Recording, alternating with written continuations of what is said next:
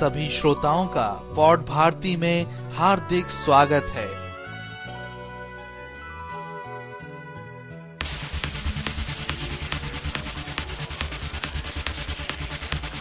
The इंडिकास्ट और pod Bharti की संयुक्त प्रस्तुति के रूप में आप हमारी पॉड पत्रिका का पहला अंक सुन रहे हैं।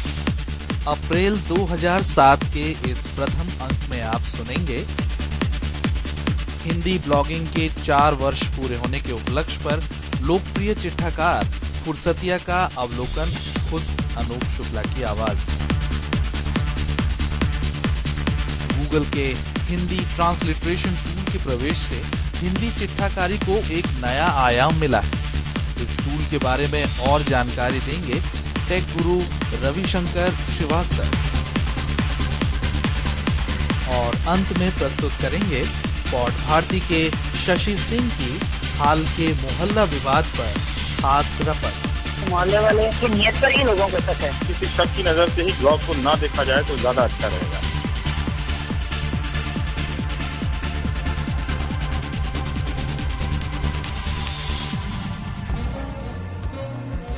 अप्रैल 2007 में हिंदी चिट्ठाकारी ने चार साल पूरे कर लिए ये फासला कोई बड़ा तो नहीं। पर कई लोग इसी बिना पर पितृ, पुरुष और पितामह कहलाए जाने लगे और अखबारों में छपने भी लगे पॉड भारती के लिए चिट्ठाकारी के इस छोटे से सफ़र का अवलोकन कर रहे हैं लोकप्रिय चिट्ठाकार अनूप शुक्ला। ब्लॉग क्या है, इसके बारे में बहुत कुछ लिखा जा चुका है। तीन साल पहले मैंने अपना ब्लॉग लिखना शुरू किया तो सबसे पहला ब्लॉग मैंने देवाशीष का नुकता चीनी देखा था। अभिव्यक्ति पत्रिका में एक लेख छपा था रवि रतलामी का, जिसके माध्यम से मुझे पता लगा कि ब्लॉग क्या होता है और कैसे लिखा जाता है। उसके बाद मैं जब शुरू हुआ धीरे धीरे करके मैं इसमें कैसे रमता गया, मुझे खुद ही एहसास नहीं होता। शुरुआत जब हुई तो उस समय कुल मिलाकर 20-25 चिट्ठे थे और उनमें भी सक्रिय चिट्ठे जो थे, वो दो चार थे। रवि रतलामी उन दिनों भी आज की तरह नियमित लिखते थे। देवाशीष कभी कभी लिखते थे। आलोक फिलीपींस चले गए थे और उन दिनों पंकज नरूला काफ़ी एक्टिव थे।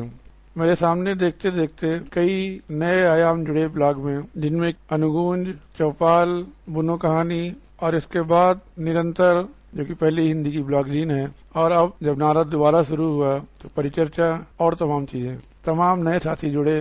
कुछ जो बहुत अच्छा लिखते थे, उन्होंने लिखना ही बंद कर दिया। लेकिन सफ़र थमा नहीं है, लोग लिख रहे हैं। ब्लॉग इस महीने में एक अद्भुत विधा है, अद्भुत माध्यम है अभिव्यक्ति का कि अभी हम यहाँ लिखते हैं और एक सेकंड के बाद जैसे ही हम उसको अपलोड कर देते हैं, पूरी दुनिया में लोग उसको देख सकते हैं। एक तरह से ये उन सभी लोगों से आमने सामने रूबरू होने का माध्यम है जो आपसे जुड़े हैं। लेखन की भाषा के बारे में, चूँकि जैसा होता, जैसा लोग बोलते हैं, वैसा लिखते हैं। इसकी लेखन की ताजगी और तुरंत प्रतिक्रिया इसकी सबसे बड़ी ताकत है जो लोगों को इसकी तरफ़ आकर्षित करती है। आज जो लोग लिख रहे हैं, उनमें से कुछ लोगों के लेखन का स्तर ऐसा है, हिंदी लेखन की विधा में जो स्थापित लेखक हैं, उनके आसपास उनको रखा जा सकता है। ये बहुत अच्छी बात है कि नए लोग इसमें जुड़ रहे हैं और नए नए बेहतरीन अनुभव लिख रहे हैं। बेहतरीन उनकी भाषा है। सब एक दूसरे से सीख रहे हैं, एक दूसरे से जुड़कर लिख रहे हैं। कुछ लोगों में सामूहिकता की भावना बहुत अच्छी है समूह के साथ जुड़े रहना चाहते हैं। कुछ में व्यक्ति, अपना व्यक्तिगत सोच हावी है। लेकिन कुल मिलाकर ब्लॉगिंग में अभी ऐसा है कि सामूहिक भावना बरकरार है और एक दूसरे से लोग जुड़े रहते हैं। हिंदी ब्लॉगिंग के माध्यम से कमाई का ज़रिया हिंदी माध्यम बन सकती है नहीं बन सकती है, इसके बारे में बहसें शुरू हो गई हैं। और लोग आशावान हैं कि आने वाले समय में कुछ ऐसा होगा कि शायद घर बैठे लोग लिखेंगे और उससे कुछ कमाई कर सकेंगे। सबसे बड़ा जो मुझे इसका योगदान लगता है कि ब्लॉग के माध्यम से हिंदी को लोग समृद्ध कर सकते हैं और हिंदी विधा को नेट पर अपने बेहतरीन रूप में पहुँचा सकते हैं, उसको समर्थ कर सकते हैं। बातें कई बार हुई, लेकिन विकीपीडिया पर अभी लोग बहुत योगदान दे सकते हैं और वो एक ऐसा योगदान है जो हिंदी को नेट पर समर्थ करेगा, लोग अगर अपने बारे में, अपने शहर के बारे में, अपने देश के बारे में को विकिपीडिया पर डालते रहे तो पता ही नहीं लगेगा एक दिन की कैसे धीरे धीरे करके उस पर हिंदी इतनी समृद्ध हो गई। कि सारी सामग्रियाँ वहाँ पर मौजूद हैं। हिंदी में जो लोग ब्लॉग लिखते हैं और हिंदी में जो लेखक हैं, उनको अपनी ताकत पहचाननी होगी कि वो किसी से कम नहीं है, न तकनीकी रूप में, न किसी दूसरे रूप में। अभी तो जो लोग लिख रहे हैं, वो आम जनता से जुड़े लोग हैं। खास लोग भी जब आएँगे तो तमाम लोग बदलाव आएँगे। इस भावना में कमी आएगी, शायद सामूहिक भावना, आपस में व्यक्तिगत भावना हो, तमाम राजनीतियाँ हों। लेकिन ये निश्चित तौर पर है अब वो उस मंजिल पर खड़ा है, जहाँ पर इस इसमें बढ़ोतरी होनी है, प्रगति होनी है, और हर तरह से उन्नति होनी है। आज चार साल ब्लॉक के अब हो गए हैं, और जब पहला चिट्ठा कभी लिखा गया होगा उन दिनों जब आलोक लिखते थे, एक दो लाइन की टेलीग्राम पोस्ट टाइप की लिखते थे, और अब अब तो लोग दो तीन पेज की, चार पेज की अनेकानेक पोस्टें लिखते हैं, हर तरह से अनुभव बताते हैं। और सबसे अच्छा पहलू इसमें ये है कि इसमें महिलाएँ जुड़ रही हैं, घर परिवार के लोग जुड़ रहे हैं, बच्चे जुड़ रहे हैं, बूढ़े लोग जुड़ रहे हैं, और हर तरह से अपने आप को अभिव्यक्त करने के लिए तत्पर हैं। मैं आगे आने वाले समय में देखना चाहता हूँ कि लोग, हज़ारों, लाखों, करोड़ों लोग अपने ब्लॉग लिखें, अपने को व्यक्त करें। उन लाखों, करोड़ों लोगों में से कुछ ऐसे होंगे जिनका ब्लॉग लोग नियमित रूप से पढ़ना चाहेंगे। मैं कामना करता हूँ और मेरी शुभकामनाएँ हैं कि ये विधा फले फूले और इसमें नेट पर हिंदी की स्थिति मज़बूत हो।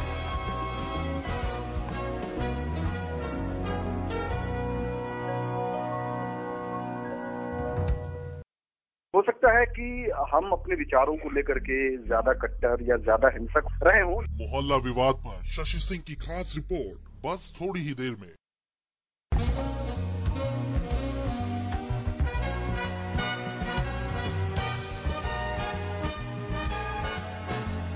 हाल ही में गूगल ने अपने ब्लॉगर डॉट कॉम सेवा में हिंदी ट्रांसलिट्रेशन टूल सेवा का प्रारंभ किया है। हमारे टेक गुरु रविशंकर श्रीवास्तव से पूछते हैं इस नए हिंदी ट्रांसलिट्रेशन टूल के बारे में।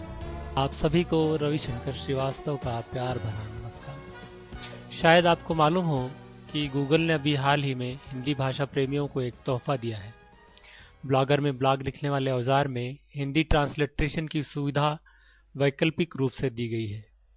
इससे हिंदी में ब्लॉग लिखने के लिए ब्लॉगरों को अंतर्निर्मित सुविधा मिलेगी। गूगल का यह औज़ार यूँ तो कोई दो एक माह पहले से ही ब्लॉगर में आम इस्तेमाल के लिए उपलब्ध था, परंतु इसके इस्तेमाल में जन जागृति तब आई जब ऑफिशियल गूगल ब्लॉग में 12 अप्रैल को इसके बारे में एक विवादित लेख लिखा गया, जिसका शीर्षक भी उतना ही ज़्यादा विवादित था। वह लेख था, अब आप हिंदी में ब्लॉग लिख सकते हैं, जबकि हिंदी में ब्लॉग पिछले चार वर्षों से लिखा जा रहा है। वैसे तो कंप्यूटर पर हिंदी ट्रांसलिट्रेशन की अवधारणा बहुत पुरानी है और यह करीब दस एक साल से हिंदी कंप्यूटिंग जगत में विभिन्न अनुप्रयोगों में इस्तेमाल में ली जाती रही है। सीडेक के आई लीप नामक भारतीय भाषी शब्द संसाधक में इसी किस्म की हिंदी ट्रांसलिट्रेशन सुविधा आरंभ से ही रही है। ट्रांसलिट्रेशन में आपको हिंदी में कमल लिखने के लिए अंग्रेज़ी के के एम ए एल या फिर सिर्फ़ के एम एल कुंजियों को दबाना होता है और आपके शब्द संसाधक में हिंदी में कमल लिखा जाता है। इस विधि से पहले ही अंग्रेज़ी कुंजीपट के जानकार उपयोक्ताओं को अलग से हिंदी कुंजीपट सीखने व याद रखने की आवश्यकता ही नहीं होती है। ट्रांसलिट्रेशन आधारित आज बहुत से ऑनलाइन व ऑफलाइन औज़ार और अनुप्रयोग हैं और ढेरों हैं और एक अनुमान के अनुसार इंटरनेट के हिंदी प्रयोगता अधिकांशतः किसी न किसी रूप में ट्रांसलिट्रेशन औजारों का ही इस्तेमाल करते हैं। आइए देखते हैं कि गूगल ब्लॉगर के हिंदी ट्रांसलिट्रेशन में ऐसी क्या खूबी है जो इसे विशिष्ट बनाती है। ब्लॉगर के हिंदी ट्रांसलिट्रेशन की सबसे बड़ी खूबी यह है कि यह कृत्रिम बुद्धि का इस्तेमाल करता है तथा नित्य अपने उपयोगिता से सीख कर अपने आप को परिमार्जित करता रहता है। और जैसे जैसे आप इसका इस्तेमाल करते जाते हैं, यह पुख्ता, उपयोगी और ज़्यादा अच्छा होता जाता है। इसमें हिंदी शब्दों का विशाल भंडार तो है ही, जो आपको वर्तनी जांचक का विकल्प भी देता है। आप जैसे जैसे टाइप करते जाते हैं, लगभग मिलते जुलते पाँच हिंदी शब्दों का विकल्प भी प्रस्तुत करता है, जिसे आप क्लिक कर चुन सकते हैं। यदि आपको कोई वांछित शब्द नहीं मिलता है या गलत टाइप हो जाता है तो आप उसे संपादित भी कर सकते हैं। और यदि किसी शब्द को टाइप करने में कठिनाई महसूस होती है तो इसे इसके चित्रमय कुंजीपट पर माउस क्लिक कर हिंदी शब्दों को लिख सकते हैं क्योंकि यह कृत्रिम बुद्धि का इस्तेमाल करता है। अतः हो सकता है कि कभी आपके मन माफिक काम न करे या इसके इस्तेमाल में महारत हासिल करने के लिए आपको कुछ समय लगे, मगर यह औज़ार है बड़े ही काम का। हिंदी ट्रांसलिट्रेशन को आप अपने ब्लॉगर डैशबोर्ड के सेटिंग विंडो में जाकर सक्षम कर सकते हैं। वैसे तो यह ट्रांसलिट्रेशन औज़ार ऑनलाइन ही काम करता है और सही इस्तेमाल के लिए जीवंत इंटरनेट कनेक्शन आवश्यक है। मगर कुछ मामलों में आप इसका इस्तेमाल ऑफलाइन भी कर सकते हैं। उदाहरण के लिए, आप नोटपैड पर फनेटिक हिंदी यानी कि रोमन लिपि में हिंदी की सामग्री टाइप कर लें और सहेज लें, फिर ऑनलाइन होकर ब्लॉगर के पाठ संपादक में रोमन में लिखी सामग्री को वहाँ पेस्ट कर दें और फिर ट्रांसलिट्रेशन बटन को क्लिक कर दें। कुछ अंतराल में रोमन लिपि की सामग्री हिंदी यूनिकोड में परिवर्तित हो जाएगी। तो आइए क्यों न शुरू करें हिंदी लिखना, ब्लॉगर के ट्रांसलिट्रेशन टूल के ज़रिए।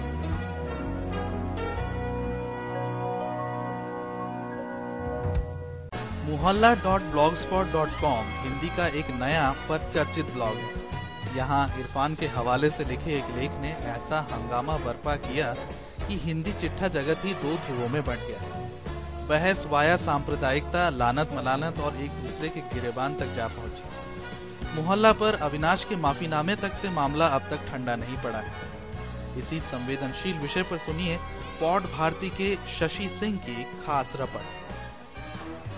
आज हम बात करेंगे हिंदी चिट्ठाकारी के उस सबसे बड़े विवाद की जिसे आप और हम मोहल्ला विवाद के नाम से जानते हैं। इस बारे में संजय बेंगानी के शब्द। क्योंकि जो मुद्दे मोहल्ले ने आज उठे हैं वो मुद्दे पहले भी उठते रहे हैं। लेकिन कभी इस तरह इतनी करवाहट नहीं फैली थी। इस बार क्या हुआ कि मोहल्ले वाले की नियत पर ही लोगों को शक है।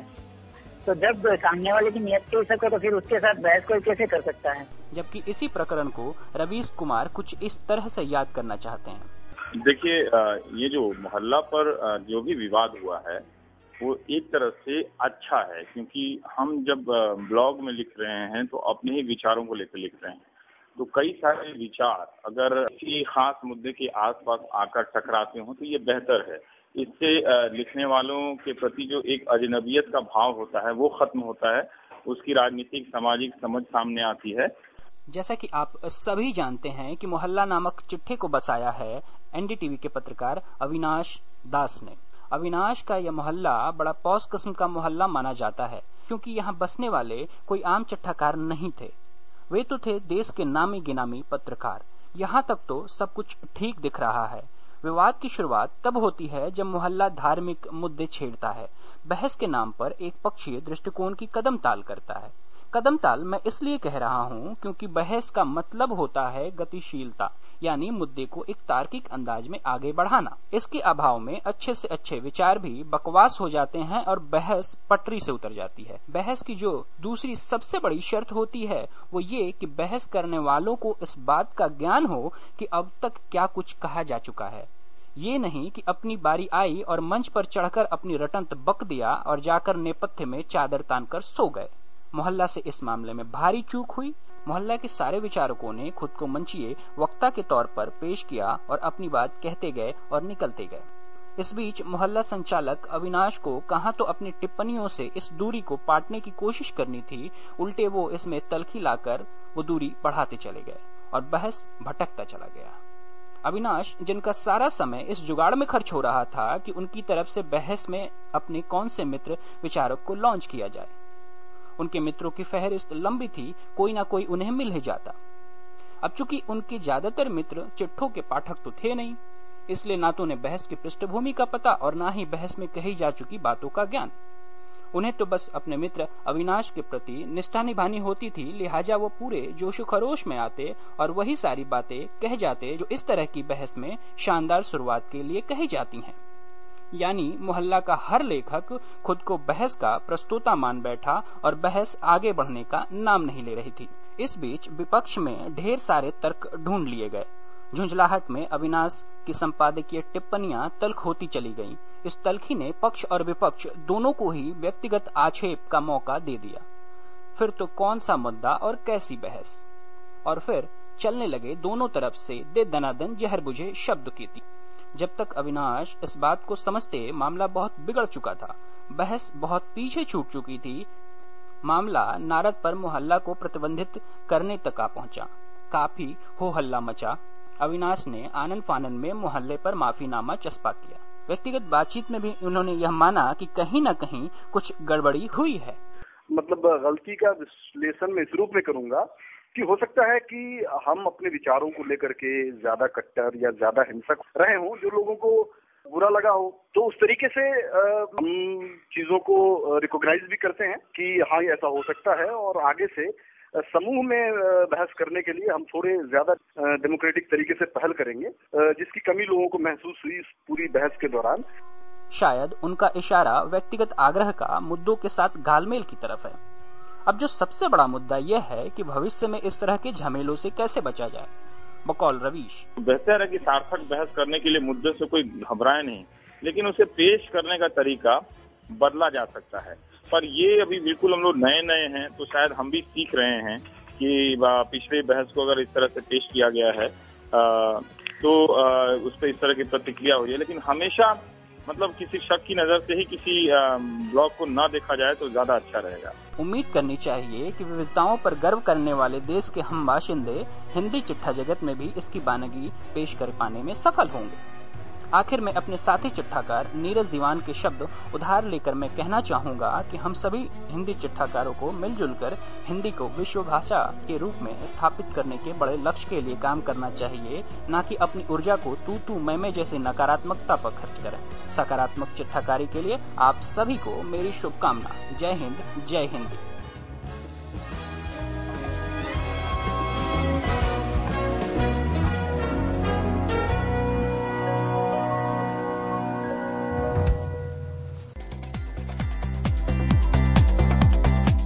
के साथ पॉड भारती के प्रथम अंक का समापन होता है। पॉड भारती द इंडिकास्ट और पॉड भारती डॉट कॉम का संयुक्त कार्यक्रम। आपको हमारे ये प्रयास कैसा लगा? हमें pod Bharati at Gmail dot com पर मेल करके लिखें। आप चाहें तो हमें ऑडियो के रूप में भी अपनी प्रतिक्रिया भेज सकते हैं। यही नहीं पॉड भारती के आगामी अंकों में आप भी शामिल हो सकते हैं।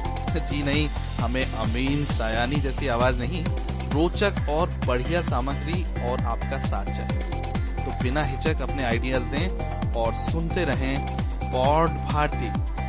नमस्कार।